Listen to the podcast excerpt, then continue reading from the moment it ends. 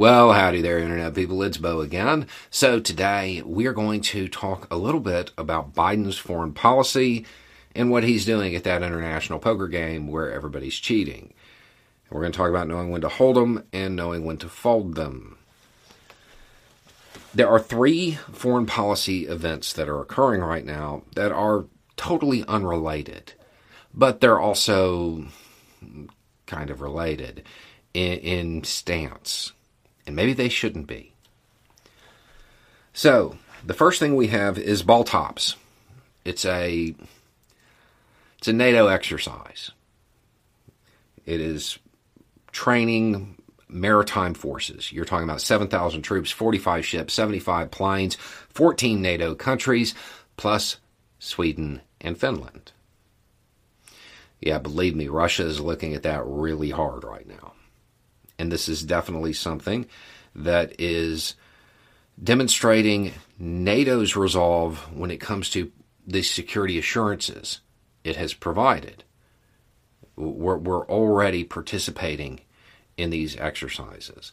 And this isn't a new thing, but the the fact that this exercise wasn't put off is it's not a provocation, it's not an escalation but it's definitely an adversarial move.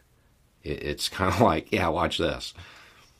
Which, when you're talking about a militarily adversarial nation like Russia, makes sense. A hardline stance, I get it. Then you have North Korea. North Korea fired off eight missiles out into the ocean again. The United States and South Korea they fired eight too. they fired eight off into the into the waters. Okay. Um, again, not an escalation, not a provocation, but definitely adversarial, showing a, a, a line. You know, this is we're calling type of thing.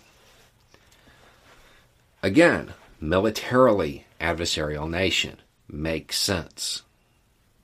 Then you have the Summit of Americas.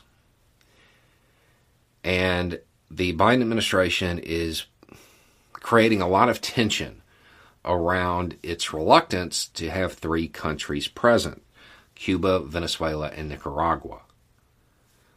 Um, these aren't militarily adversarial nations. I, am not sure that a hardline approach here is the best move. It's creating tension where there doesn't really need to be any.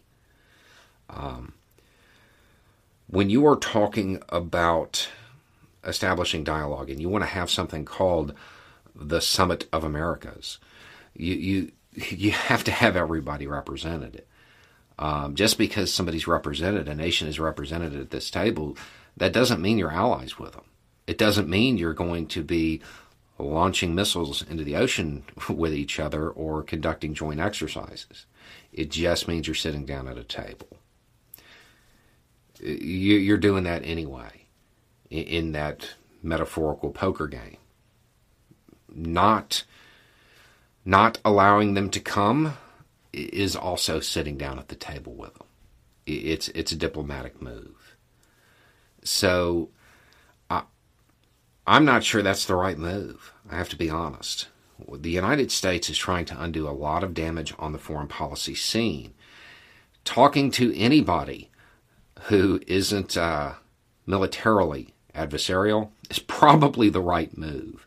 I don't think you're going to find a lot of exceptions to that because competitor nations, yeah, they're willing to talk to anybody.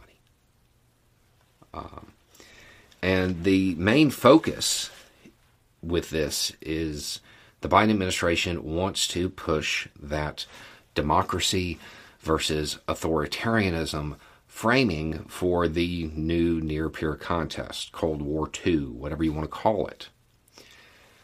And that's part of the reasoning, but it doesn't really line up with reality.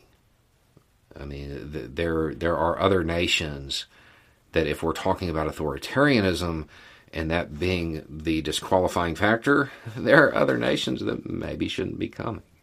These are just countries that are historically adversarial or have a lot of political baggage associated with them in domestic politics. That doesn't have anything to do with that international poker game. I, I have been uh, pretty impressed with Biden's foreign policy team. This may be one of the first things that I'm just kind of like, why are you doing this? It's conversation. You can talk to anybody.